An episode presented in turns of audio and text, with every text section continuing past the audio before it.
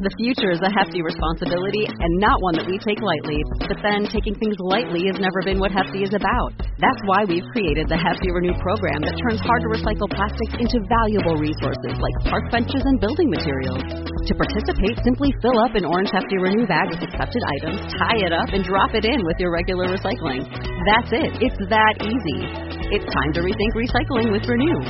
Particular valued resources may vary by geography. More info available at heftyrenew.com. Too often, black women are a mere afterthought in conversations around wellness, but not in this space. On this podcast, the dialogue is always centered around women like you. Welcome to the podcast, but more importantly, welcome to the tribe. Be well, sis. Hello, hello, and welcome back to the Be Well Sis podcast. I am your host, Dr. Cassandra Dunbar. How has life been treating you? But more importantly, how have you been treating yourself? Me, I've been well. I missed this past Feel Good Fridays episode because it was my birthday. And I honestly had every single intention of recording an episode that day, but my husband surprised me with a hair spa appointment. And I was just so relaxed afterwards that I just chilled for the rest of the day. Oh, let me tell you about the hair spa. It was magical. It was literally a 90 minute appointment dedicated just to my scalp. she started by using a camera device that projected onto a screen to take a look at my scalp. And she actually taught me a ton about my actual scalp health and what to keep doing and what not to do. And then after that, she took me to to the back, which had a traditional salon sink, and washed my hair. And then she led me to the treatment room where, baby, I was reborn. um, so let me tell you about it. In the treatment room, she has like a standard spa treatment bed, but at the top of it, there's a shampoo bowl. So for the rest of the time, I was lying down with a, an essential oil eye mask on, and then she went to town massaging my scalp and Oh my goodness. Between the sound of the running water and the different tools for treatment and the different like potion that she put on my scalp and the massage and the steam, it was the most beautiful experience ever. I'm literally salivating as I say this because it was just so good. I honestly don't recall ever being so relaxed in my life. And I just walked out of there with my scalp feeling amazing and just so pampered. So I say all that to say, my bad, y'all. I had every intention of showing up, but your girl was feeling good, so I just started to ride that wave and enjoy myself before the the kids came home. So, Feel Good Fridays will be back this Friday. So, today is World Mental Health Day, and while we have collectively made so much progress in being open about these things, we still have so, so far to go. According to the National Institute of Mental Health, Mental Health America, as well as the National Alliance of Mental Illness, um, and the Centers for Disease Control, I have gathered some data. One in five Americans suffer from mental illness. Almost 6 in 10 people with mental illnesses get no treatment or medication. More than 40,000 Americans die annually from suicide, which is the 10th leading cause of death in the United States. It is the second leading cause of death for ages 44 and under, and the fifth leading cause of death for ages 45 to 54. For every woman who dies by suicide, four men die by suicide, and women are three times more likely to attempt. Anxiety disorders are the highest reported mental health issue in the US, with 42.5 million Americans suffering from this illness, and women experience depression at roughly twice the rate of men. So, that is some food for thought. And this year's theme of World Mental Health Day is mental health is a human right. And while that is absolutely true, the majority of listeners are probably tuning in from the United States, where, well, you already know. Access to healthcare, let alone mental health care, is not a given. Many have to pay out of their own pockets for mental health care, and because marginalized folks are often most impacted, which that includes Black and Brown, LGBTQIA plus people, um, are often the ones getting the even shorter end of a already short stick. But there are amazing organizations who are doing God's work by offering free or low cost mental health services for marginalized people. One of which is the Loveland Foundation's Lovelands Therapy Fund, which provides financial assistance to Black women and girls seeking therapy nationally. I also stumbled upon Charlyne McFarland Therapy Assistance Program, which is by the Black Girl Smile Program, and they're a which aims to alleviate the financial burden of seeking therapy for young Black women and girls. So these are just two to name a few, but there are countless others that help to alleviate the financial burden of getting help. So, this actually all ties perfectly into today's conversation with Priscilla Agyeman, the beautiful mind behind Saddie Baddies. Saddie Baddies was created in 2019 by Priscilla, who is a creative entrepreneur, thought leader, and mental health activist. She noticed that there was a gap in the digital discourse primarily for Black, Latinx, Asian, Indigenous, and multiracial people so she decided that there was an opportunity for change. Through carefully curated visual content and evidence based topics, Saddie Baddies is challenging a shift in mental health discourse worldwide. So, if you aren't sure what a Saddie Baddie is, it is a gender inclusive phrase they created to describe anyone who internally who struggles internally with their mental and emotional health but may not come across as so because of how well they carry their load. A saddie baddie can be your strongest friend, the person that never asks for help, or the unassuming loved one who silently battles feelings of depression, anxiety, and or any other mental health issues. Essentially, they're a baddie who's a little sad too. I too am a saddie baddie. so, um, before we hop into today's conversation with Priscilla, which was just so dope, I you'll you'll you'll hear it for yourself. You'll hear it for yourself. Uh, before we hop into the conversation, just to remind you that if you have not left us a rating or review, or signed up for our newsletter, and especially signed up for our book club and our trip to Cartagena, Colombia, please do so. The links are down below in the show notes. So sign up. Let's stay tapped in. Of course, not going to remind you guys again, it is my birthday month, October. I'm celebrating it all year, all month long. I should do all year round, but all month long, I'm celebrating my birthday. And all I ask for you is your support by leaving a rating or review on whatever platform you listen on. If you've already done those things and you're already signed into the new signed up for the newsletter as well, and you really want to be like, you know what, I really rock with you and I really rock with Be Well Sis, I too am part of the tribe, follow us on social media. We are at on Instagram primarily, which is at Be Well Sis underscore podcast. Tap in. Let's let's let's engage with each other. Let's just really lock in. Um, so as always, thank you so so much for joining. I am so so glad you're here. Be well, sis.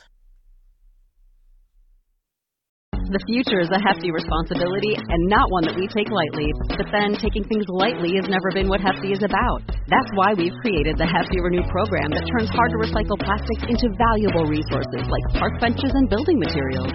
To participate, simply fill up an orange Hefty Renew bag with accepted items, tie it up, and drop it in with your regular recycling. That's it. It's that easy. It's time to rethink recycling with Renew. Particular valued resources may vary by geography. More info available at heftyrenew.com.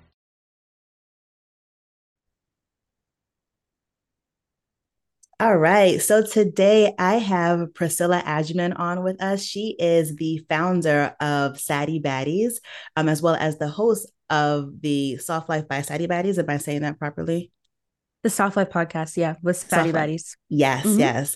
I, I was just telling you behind the scenes that I have been following you, um, your your platform for a while. And I'm so lucky that I get to actually speak to the woman behind the brand and just learn a little bit about you. Um, so before we even do all that, how are you doing today? Thank you for that warm welcome and intro. I'm doing well today. It's Friday. I feel good. I'm, you know, trying to ease into the weekend with grace. Um, and as much ease as I can, but I'm feeling good. It's been a busy month. Mm-hmm. Um, you know, I I'm just looking forward to kind of resetting those routines mm-hmm. and um, habits for the rest of the the year. So yeah, yeah thank you for was, having me. Thank you for being here. I was just listening to your most recent podcast episode talking about routines, especially as we're easing into the fall. Um, and one thing that really stuck out to me, I felt like you were attacking me a little bit. You're like, you know, the way you start your day really lets like the day know what's your priority. And I'm just like, oh, yeah. that's so true. Cause I yeah. get up and I go. I don't do anything to like ease into the day. I don't have a oh, routine for myself. Yeah. Yeah. I either wake up or I'm woken up by the kids and like it's go, go, go. By um, Yeah, yeah. So that was some good food for thought. But before we even get into all of that, yeah. um, talk to me about what inspired you to create this platform, which is super dope, super amazing. Of course, I will link everything in the show notes. If you are not following, you yeah. absolutely should be and listening to our podcast as well. But yes, what is the journey been and what inspired this? Yes. So Saddie Baddie started as a passion project of mine. I was, as I say, I was solving an internal problem externally. So I was solving the internal problem I had with me stigmatizing my own mental health mm. challenges and struggles by finding community and creating a safe space for other people to talk about it. And when I started Saddie Baddies in 2019, to be honest, there was not a lot of platforms that were focusing specifically on Black women and people of color yep. and just diverse minorities, uh, well, diverse groups and minority communities that really highlighted the very specific mental health issues that we go through. So, you know, that's generational trauma, uh, microaggressions, dealing with race, racism, racial trauma is literally in the DSM 5 which is you know considered a, a traumatic response to racism. And so w- what we did was we created this virtual community online starting with just educational topics talking about the heavy stuff like let us let's actually talk about suicide. Let's talk about self-harm you know bipolar disorder all of the you know I would say less approachable topics when it comes to mental health. We started talking about that on online almost 5 years ago. So mm-hmm. now it's created a ripple effect which I'm so happy and proud of and you know we've created other ways for community to be connected to us beyond you know the four walls the four virtual walls of Instagram Yes. I should say. You know, so that's why we started the, the podcast, The Soft Life, to expand and really dive deeper into those topics. We have platforms on multiple um, you know apps and online spaces such as geneva tiktok youtube etc but our bread and butter right now really is our podcast and the in-person events that we have here based in new york um, and we're hoping to go on tour very soon so that we can visit the baddies in other cities because they're like, when are you going to come to LA? When are you going to come to Toronto? when are you going to come to Atlanta? I'm like, okay, let's make it happen. Let's make it happen. So, yes. yeah. Oh, that is that is super dope. Um, one thing yeah. that really just stuck out to me was um, how you stigmatize your own mental illness. And I don't think that we talk yeah. about that. And I didn't realize, as you said, it made me think about my own journey. And I think even before sharing with other people, like within my own family, um, mm-hmm. I absolutely did stigmatize myself. And that is that is profound that is like food for me to think about about the ways that yeah. i have stigmatized myself so for those who may not even understand what that means like what yeah. does it mean to stigmatize yourself or your own whatever you're you're dealing right. with yeah so there's actually three different types of stigma so there's the self stigma which is what i was doing i was creating a narrative based on my own limiting beliefs about what when and where I would deserve help. You know, somebody like myself who's first generation American, um, my parents are from Ghana, you know, and we were not taught about mental health growing up in in a very specific, you know, framework and i kind of had to learn on my own that i was struggling with my mental health. I just thought i was a nervous wreck. I thought i was just oh like i'm too much of a perfectionist. Like that was something that was that label was given to me very young actually of me being a perfectionist and and wanting to have everything be perfect. And what I realized is that I was actually struggling with anxiety for a very long time. It just went unnoticed and mm-hmm. unnamed. Mm-hmm. So that stigma came from me, first of all, not having the language and the information. And that's why Saddie Baddies, one of our core values is creating um, dialogue and discourse about mental health because yeah. when we can name our feelings, it makes it so much easier to actualize what we're going through and yep. express ourselves and then also ask for help and resources. So that's the self stigma then there's also stigma within a social parameter. So you have you know the stigma that comes from your family members your friends especially if it's culturally based. Yep. so that is another form of stigma. You know being first gen american thankfully my parents were when i actually did open up about my mental health struggles they were really supportive and they wanted mm-hmm. me to get help and so mm-hmm. they encouraged me to you know um, when i eventually did t- tell them that i was going to therapy they were like oh that's great you know they I didn't really that. know they're like what are you talking about in therapy but i'm just like uh like that's the whole point is that I can go to a therapist and confide in them, you know.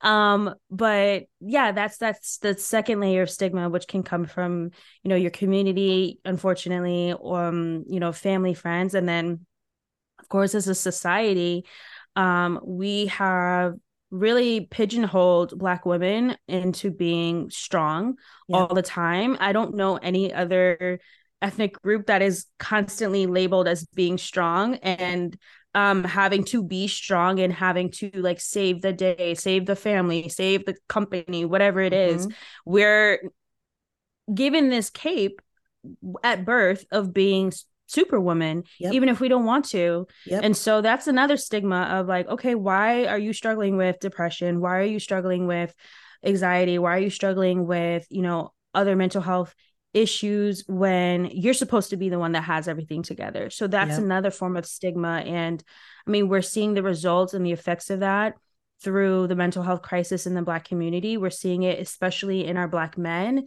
who mm-hmm. have very, very high rates of suicide. We're seeing in Black women, high performing Black women with corporate jobs and businesses and you know, on the outside, it looks like everything should be perfect, but inside they're really struggling. So, Saddie Baddies responds directly to that by creating comfortable and palatable conversations in otherwise very uncomfortable um, settings and environments. So, you know, we want to throw away the stigma and really invite those discussions and conversations so people remember that they're not alone.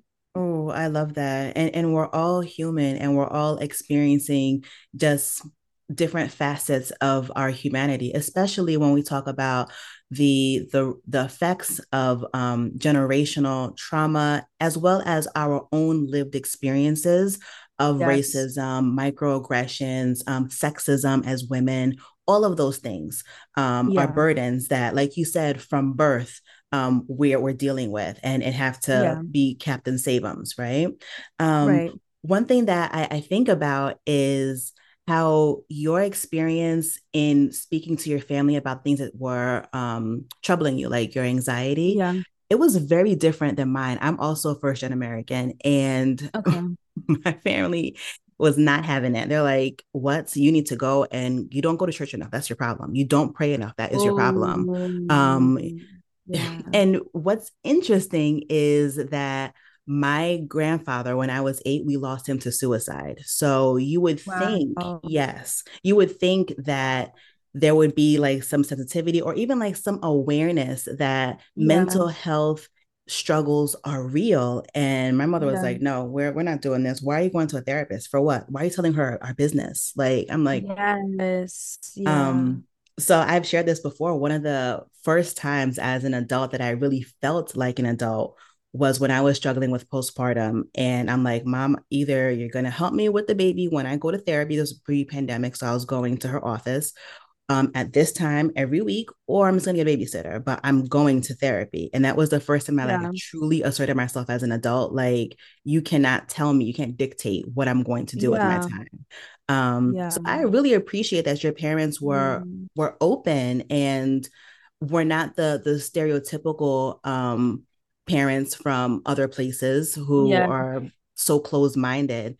yeah. Talk to me about that. Like, how did they arrive to be so open? yeah. Well, first of all, I just want to say thank you for sharing that and, you know, being vulnerable and sharing about your grandfather who died by suicide. And I wish that you had a better experience when opening up about your own mental health journey to your family because you deserved that, especially, mm-hmm. especially with postpartum. So I just want to see that I see you and I I appreciate your Thank you. you know being open. But um with my parents and you know they are devout Christians. Mm-hmm. Um they are definitely devout Christians. I was raised Baptist actually and went to a Baptist church for majority of my my actually my entire childhood mm-hmm. throughout um even up to age i would say 21 mm-hmm. so around age 21 is when i started to explore my own spirituality and my own um belief system i literally created like okay i started going to therapy around age 23 or 24 but prior to that i was like if i don't resonate anymore with this specific mm-hmm. um religious group or mm-hmm religious belief system, then what do I believe in? Mm-hmm. And so I started to list out what I do believe in, like what was at the center of that was community care.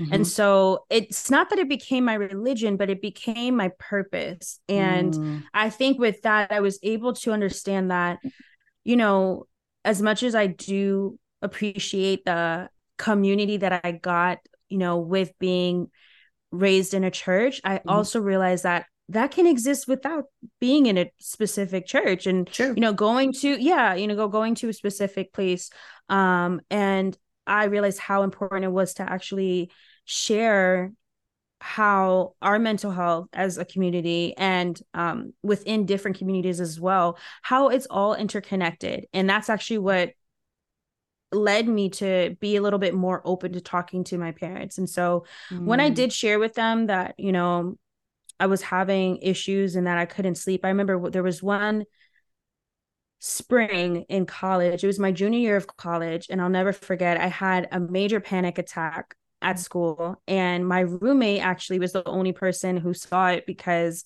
she, we were roommates so she mm-hmm. literally she saw me like have this whole panic attack and it was all because i i, I overslept i pulled an all-nighter mm. the night before for an exam i was a biology major Ooh. and a, with a minor in english yeah i was doing too much and yes yeah i was doing way too much but basically i overslept because I pulled an all nighter. I missed my physics exam, which Ooh. I was already struggling with. I was literally panicking because I was like, oh my God, this is over for me. I'm not going to be able to graduate. I'm not going to be able to pass this class. Like, I'm a failure. Like, then, like, the self, like, mm-hmm. berating thoughts and all of that came in. And um, my parents, like, when I spoke to them and told them what happened, they were like, oh my God, like, you were panicking like you're actually you know like it's it's okay to be upset about something and be like you know frustrated but i was having an actual panic attack like so mm-hmm. much so that the next day even i felt like my body felt sore from yeah. like yeah. and everything and so if you've been through panic attacks you know mm-hmm. how hard it is on your body yeah because you're you're throwing your nervous system completely out of whack your cortisol levels are through the roof yeah um and so i called my parents and they actually suggested that i come home for that weekend so i went to Jersey, which is where my parents live. Mm-hmm. And um, they saw that I had like lost some weight too, like unintentionally. They're like, Are you working out a lot? I'm like, No, mm-hmm. I'm actually not even working out. They're like, I'm just like, I don't really eat that much because I'm just mm-hmm. so anxious. Like my mm-hmm. stomach is in knots. So I don't, I'm not even hungry. Like that, that to me was like, how did we not know, like, especially as a not 20 or 21 year old young woman i didn't know that i was going through major anxiety and i you know really should probably see someone about it because yeah. i'm having physical symptoms i'm having like you know these panic attacks but i'm just thinking that i'm just not good enough. Like yeah. that i immediately blamed myself. So my parents were like they saw i was like losing weight. I just didn't look good. Like i didn't look mm-hmm. healthy. Mm-hmm. um my skin was breaking out. Like i was just not at grounded at all. Yeah, and yeah. um you know they they just wanted me to like have a little break for that weekend and just like take care of me. And um i really appreciate them for that for showing yeah. up for me in that way and then you know fast forward a couple more years i had another panic attack in my actually in the car with my mom mm-hmm. and she pulled over and like I don't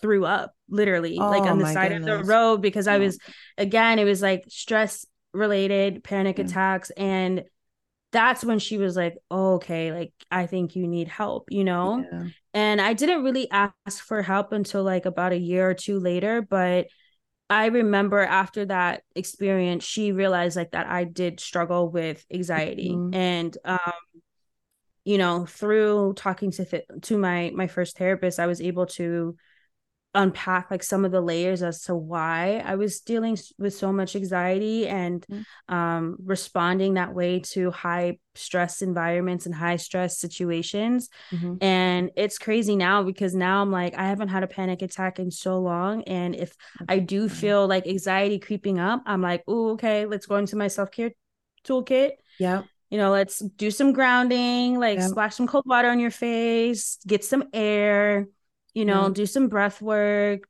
move your body, like hug someone. Like there's so many things that I can do now to like avoid that. And it's through initially like having those experiences that were very jarring, but yeah. led me to be able to talk about my mental health in a way that made me feel like, listen, I went through it, so I know what you're going through. You're yeah. not alone, you know? Yeah, yeah.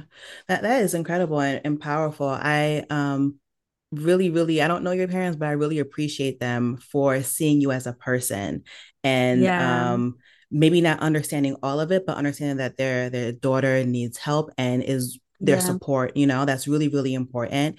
And just uh, creating that safe space for you to to say like, I don't feel great, and them yeah. also recognizing that. Um, and then I also was thinking about how, for me, therapy allowed me to get to know when, not mm-hmm. only when I'm triggered, but when I'm getting there. And I think that is yeah. what you just described too.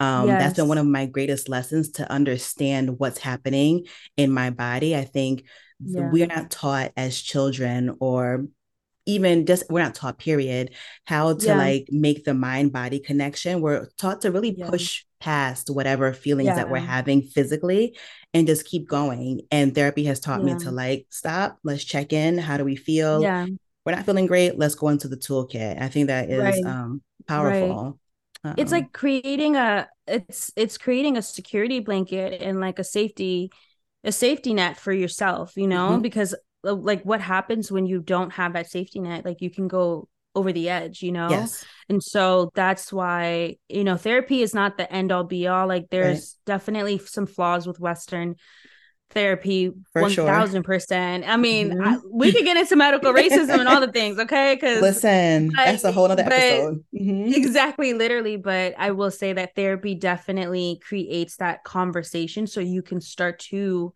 mm-hmm. dig deeper and help, you know, pull mm-hmm. out some of those tools that you'll end up using later yeah. on. Yeah.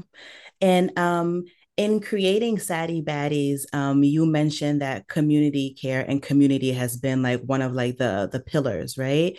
That is yeah. something that I am just becoming more conscious of um, about how mm. important it is to heal in community and therefore to thrive in community.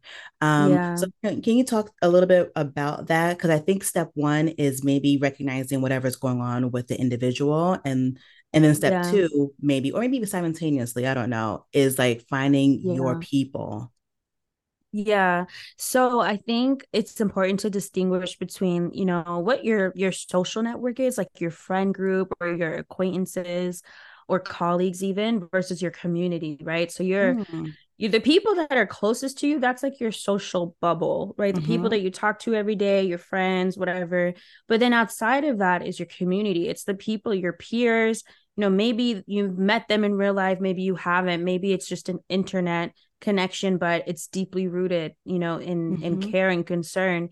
And so it's you know understanding that you can practice community care without being close to someone. And one mm. way that I would, you know, really encourage people to look at it is look at it as part of your neighborhood, right? If you live in a neighborhood, I live in Harlem and mm-hmm. I've lived here for about three years now. And so there are certain characters, I guess you can say, mm-hmm. or people within the community that I don't know personally, but I care for them. So yeah. if I see them, you know, I look out for them. If if there's someone coming into my building, my apartment building, um, there's like, you know, actually quite a few elderly people that live in my building.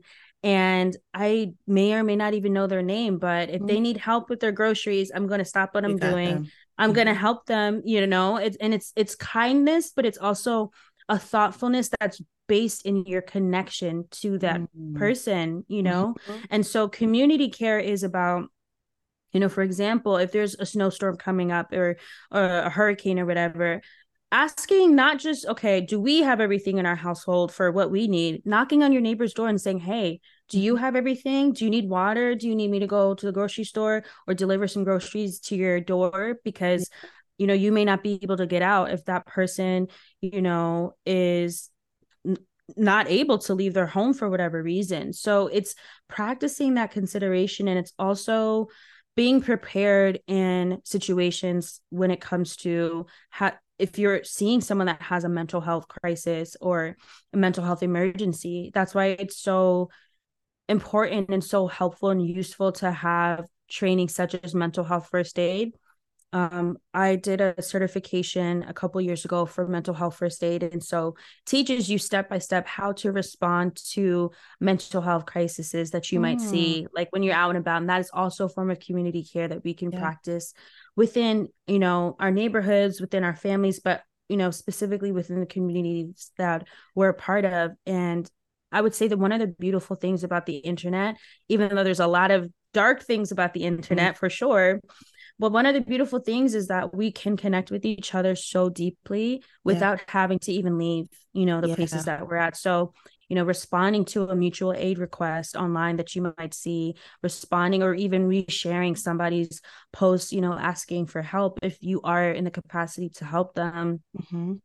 Yeah. Um, you know, supporting um, initiatives that are grassroots and based in helping helping people who really need those resources versus just kind of scrolling past it and not being engaged whatsoever that's how you can be a part of like a digital community as well so there's mm. so many ways to practice community care and you know whether it's volunteering your time in new mm. york it's so easy to volunteer mm-hmm. anywhere and everywhere um salvation army animal shelters even mm-hmm. wherever mm-hmm. but putting your time and energy into helping environments and helping um neighborhoods yeah mm-hmm. yeah there's so many yeah. ways to do it so yeah, yeah. um I, I think that is um something to to really highlight because again being in the us where it was hyper individualistic you know we we're not taught anymore and not even just taught like verbally but we don't have that many examples anymore of that community. I remember when i was a kid um, every summer for years i used to go to haiti and that's where my family is from. Mm. and the way life is is very different. Like the the neighbor cooks the neighbor is going to bring a, a, meal over. Not that you need it but yeah. like just cuz you know? Um and that just made me think about how just in your neighborhood if there's a storm coming or whatever to not only look out for yourself but to look out for other people as well i think that's so important yeah. and one thing that i realize that i do is whenever i'm feeling really really down one of the things that i'll do is i'll seek out who can i help real quick because for yeah. me it's like a quick hit of dopamine like feeling useful it to really somebody is. else yes i think mm-hmm, I, I don't Absolutely. think we we notice um how good it feels just to help other people. I don't need recognition. Like just, yeah. Just to do something to be useful to somebody else is going to be not only helpful to them, but helpful to you too, especially yes. when you, if you're like me, whenever you get, you know, deep in your depression, you like to retreat from society that's yeah. a time to like go out and and see how yes. you can help people and whatever your interest or your talent is like use that to to help the the community around you and it always comes yeah. back to even if you're not looking for um exactly recognition or accolades or thanks mm. even yeah yeah absolutely yeah i could not yeah. agree more um, we touched a little bit on the isms. You said that racism and, and microaggressions, I think, if I'm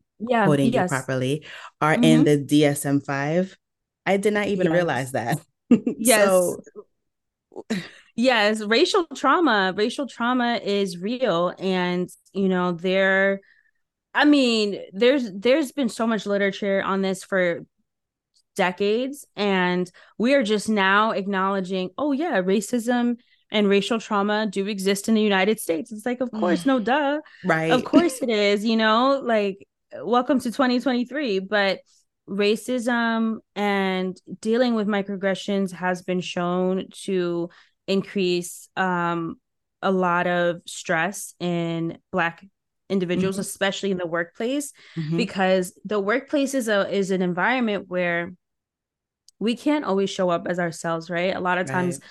some of us are like masking or you know if we are neurodivergent a lot of us are masking mm-hmm. and meaning like we are putting on our persona or we are not actually revealing the the true nature of our of our personality of our habits of our behaviors mm-hmm. because mm-hmm. we know that we might be judged right yeah. so there's that but there's also just being in a room and, and feeling that fear of okay am i saying the wrong thing? Or especially if you're you know i would say as black woman i am so hyper aware of my tone because oh, I know that if I say things in a certain way, if I respond to an email and I'm like, well, per my last email, like you know what I'm saying? Like if you say things in a certain way, you come off as sassy or aggressive. Yeah. And like if you pay attention, a lot of times black women, when we're being described in the workplace, it's our personality. It's not even right. the actual work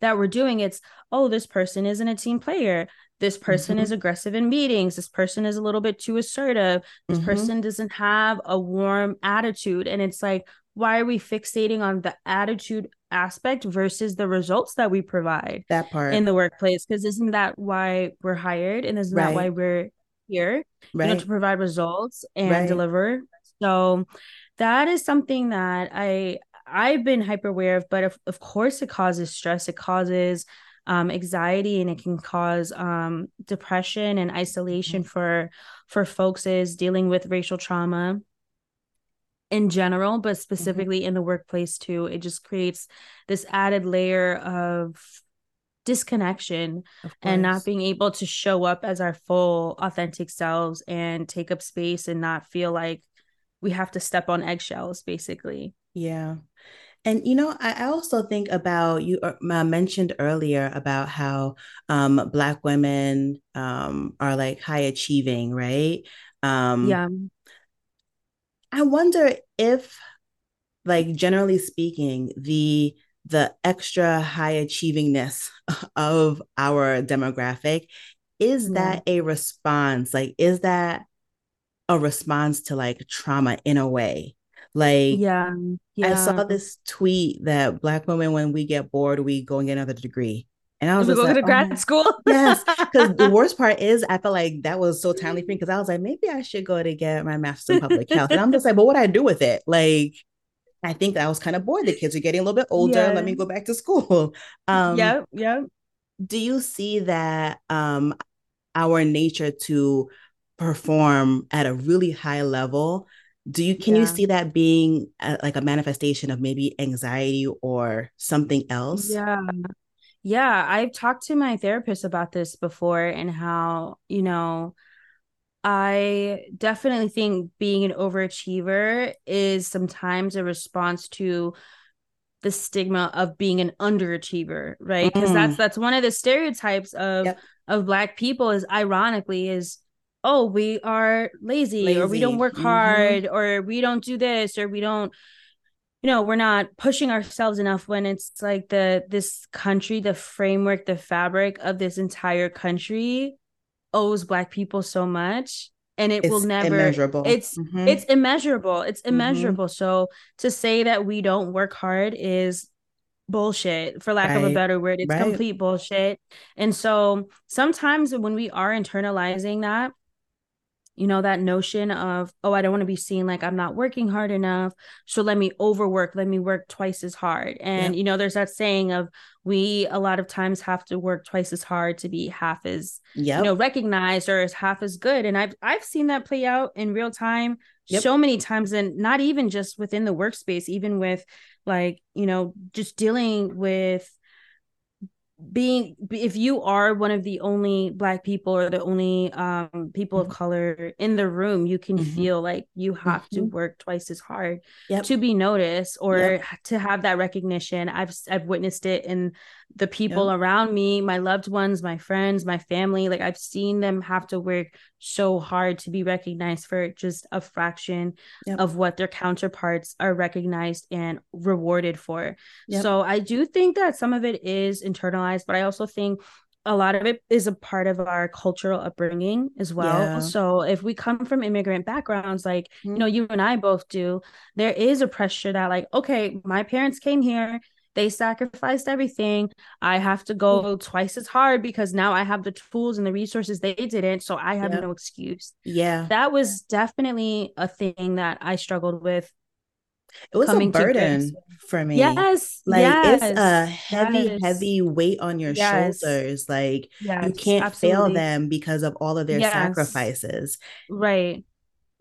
Right. And mm. that's why, you know, with first gen specifically, first gen folks, I want us to give ourselves so much grace because we have to understand yes, your parents made a sacrifice. Yes, the people that brought you here, here, you know, if here is whether it's Canada, mm-hmm. uh, England, mm-hmm. or the United States, wherever, but if your parents immigrated and came to a new country to start a new life, yes, you can feel like you owe them all this stuff, but you are also an individual. Yep. You also are able and capable of starting over if you need to. Yeah. And you don't have to feel like you're constantly an extension of everything that they sacrificed because that was for survival, right? Mm-hmm. Like that was mm-hmm. for survival. And so although I will always be, you know, extremely grateful for my parents making that mm-hmm. sacrifice, I also have to realize that this is a new chapter. Like my mm-hmm. generation, the the the me and my mm-hmm. siblings, we have a new opportunity to mm-hmm. create what we you know would consider to be success or what we mm-hmm. would consider to be having peace mm-hmm. or having a soft life right like what does that mm-hmm. look like for you like the, the soft so life personal to, right the soft life to your parents or your mom or your dad or whoever might be like okay taking a vacation once or twice a year but for us it's like having a dishwasher, ordering mm-hmm. Uber Eats whenever we want, like, you know, mm-hmm. having us having a savings that we, you know, just allow to build and grow for those rainy days. Like that could be softness to us is mm-hmm. looking ahead to the future because we're not in that survival mode that our yeah. parents were. Yeah. Oh, that is that is a, a message right by itself. I feel like I just like recently unpacked that and like put like took off that load. Like yeah. I, I, don't have to wear this anymore. You know, I should have yeah. ever picked it up, but I, am putting it down for sure. Yeah. Um, yeah. Priscilla, you are so um I, I don't want to, I don't know what the word is, but like super insightful and easy to like listen to and talk to. And it has been such a pleasure talking to you. I am just Thank so grateful. So I appreciate you so your time. I appreciate you and thank you so much for having me. I love Be Well Sis and everything that you're doing. It is amazing and so needed. So thank you so much for having thank me. you. And likewise. And I will put all of her socials down below. Please, if you're not already following, go follow, go listen to the podcast. Um, all of those good things you will be um, blessed for. You'll be better for it. Um, thank you, thank you, thank you. Thank you. Thanks again for listening to this episode of the Be Well Sis podcast. For more information on anything discussed in this episode, please see the show notes and or visit www.bewellsispodcast.com. Oh, and don't forget to leave a five-star rating on Apple. Until next time, be well, sis.